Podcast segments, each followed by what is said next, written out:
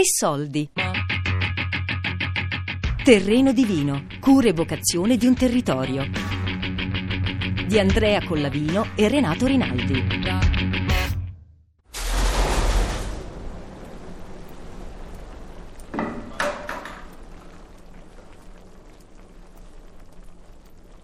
Il mio mestiere è fare il contadino, che dopo è diventato solo monocultura su, sulle viti, ma insomma la gestione diciamo, de, del territorio è, è, è come, come, faceva mio papà praticamente, quindi è, è una gestione del terreno. Ecco, noi il terreno l'abbiamo in prestito, non è che è nostro, anche se è di proprietà nostra, però è, la natura che comanda. No? Non è che noi possiamo creare i vini, io dico sempre che in cantina possiamo rovinarli più o meno di quello che ci è stato dato.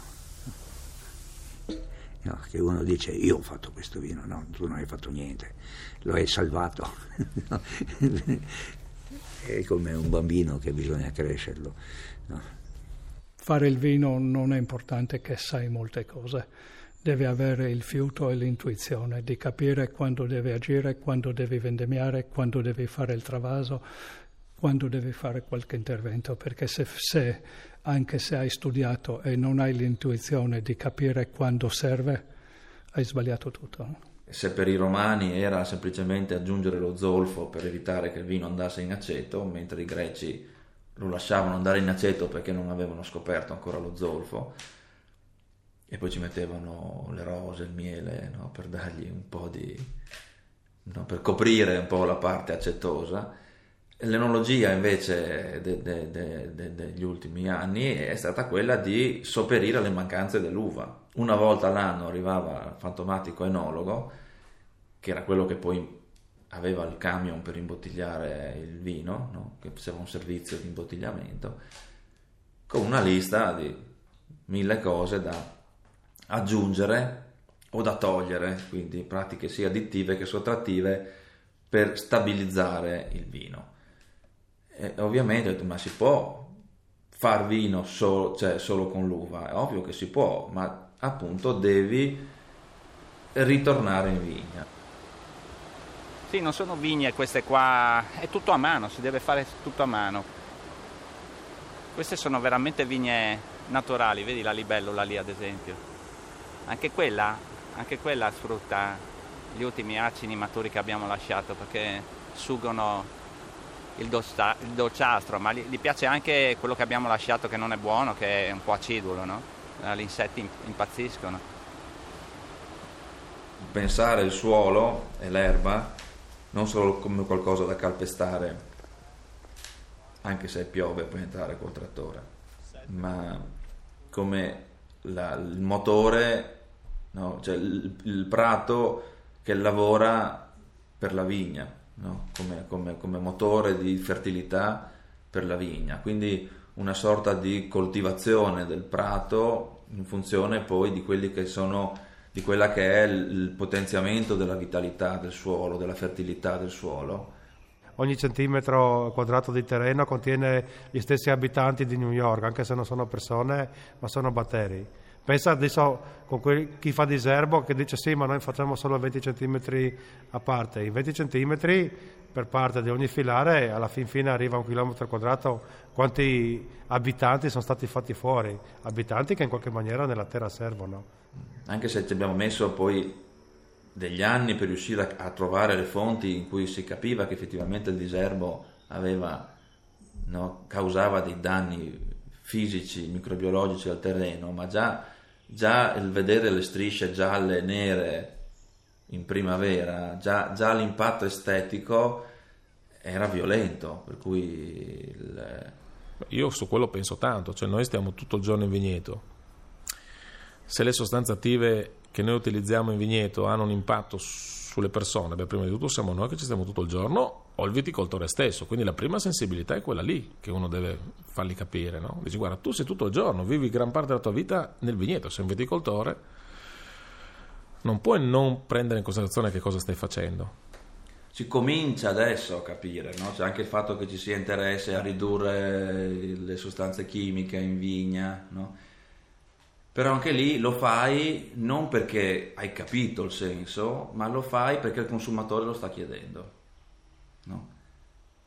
Mm, cioè, è ancora, è ancora cioè, c'è un, un, passo importante da fare no? tra il viticoltore che ha capito cosa vuol dire avere un suolo vitale e non butto il diserbante perché il consumatore non, non lo vuole. Sì, certo che non usando il diserbante, fra un po' si renderà conto che i suoi vini cambieranno. No. Torneranno quelli che assaggiava Soldati, Veronelli, insomma, fine anni 60, 70. Eh, anche se vai a vedere, se vai a leggere il, primi, il primo viaggio di Soldati in Friuli, è arrivato nel 73, parla di vini sapidi, no? spesso, lui è partito da, da, da Pordenonese, poi ha fatto Cogli Orientali, è andato fino a Medana. No? Fatto un bel, un bel giro.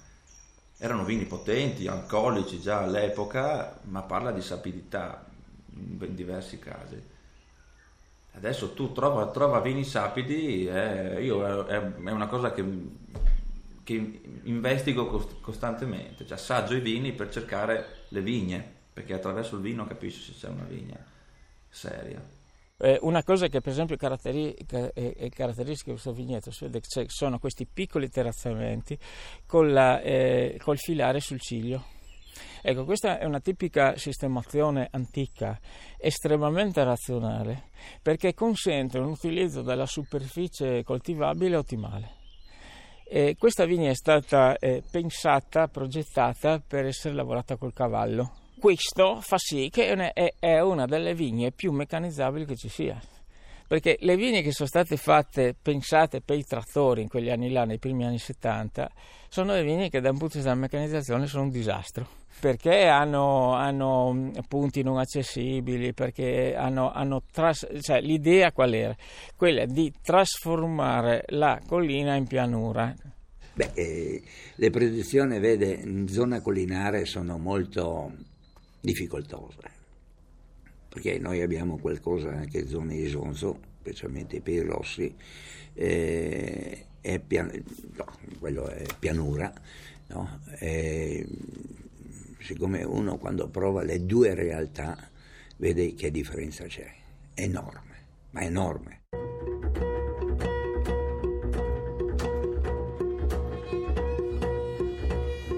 Stiamo parlando di vino con i produttori del Friuli Venezia Giulia e di come negli ultimi anni stiano riscoprendo l'importanza fondamentale del lavoro in campagna e della salute della vigna.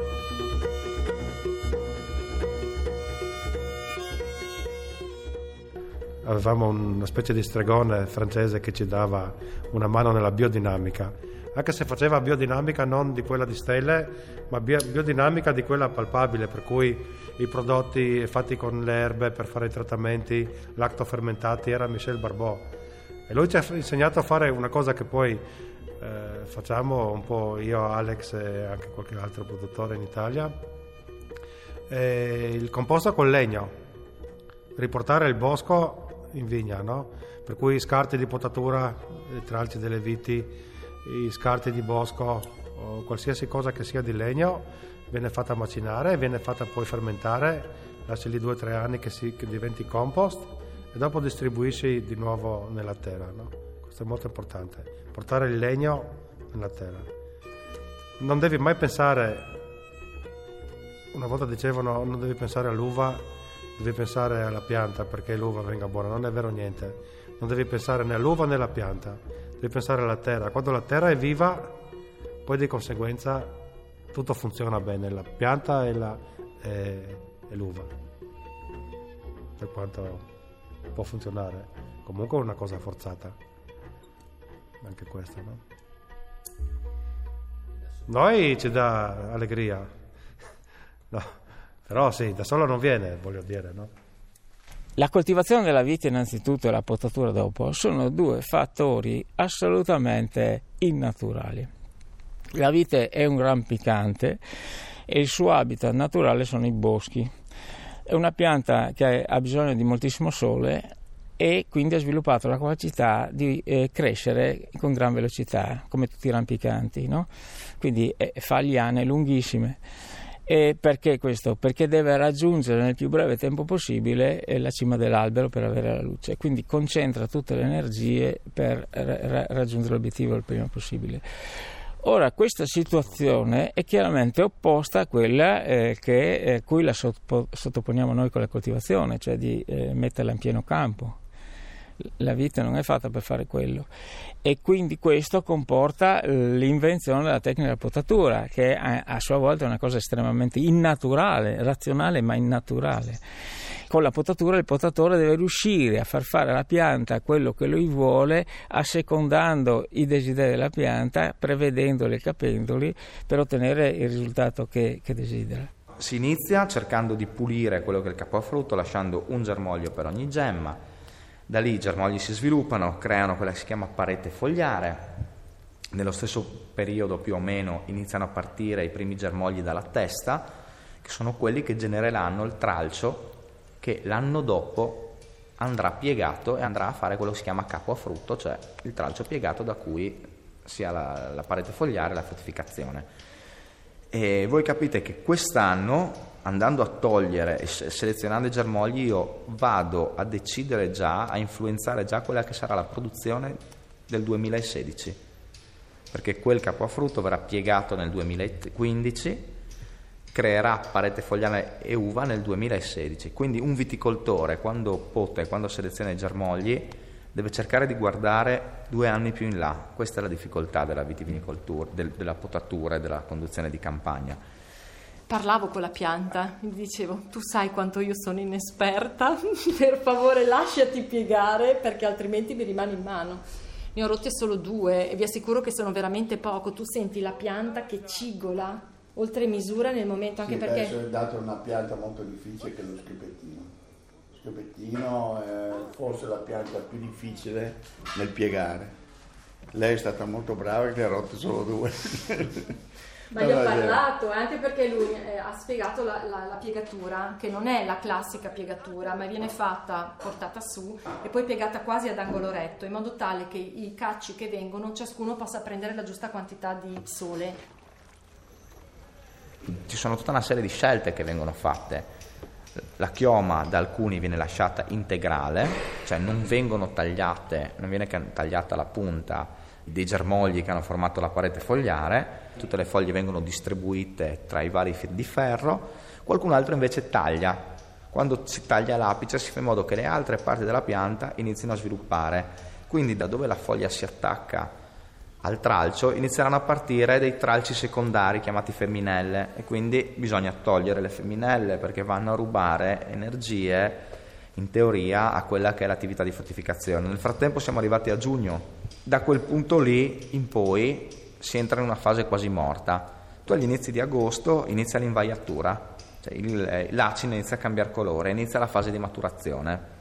Appena parte l'invaiatura si entra molto poco in campagna a mano, per una quindicina, ventina di giorni non si entra più. Se ci si pensa bene, la vite, cioè, eh, cos'è la vite? La, la vite è un, un piccolo albero che eh, dire, eh, avete mai visto gli alberi? Avete mai visto due alberi che sono fatti uguali? Io non ho mai visto in vita mia. Ogni albero è diverso dall'altro, no? E gli animali superiori si somigliano di più uno con l'altro, cioè un, un gatto ha quattro zampe, la coda è sempre nel stesso posto, il muso, le, le vibrisse sempre lì. E, e, gli alberi non sono fatti così, mettono i rami da tutte le parti, è assolutamente imprevedibile pensare dove ci mette un ramo, dove ci mette quell'altro. Ecco, quindi la, eh, il dover portare una vite presuppone una lo sviluppo di una capacità di astrazione formidabile, quindi sarebbe un, un esercizio didattico per i bambini formidabile. Ci vuole una delle doti che forse sono rare eh, nelle, nella contemporaneità, la capacità di ascolto, la capacità di, di, di, di capire l'altro. E questo per questo dico sarebbe un bellissimo esercizio per, per i bambini che saranno i futuri italiani del domani.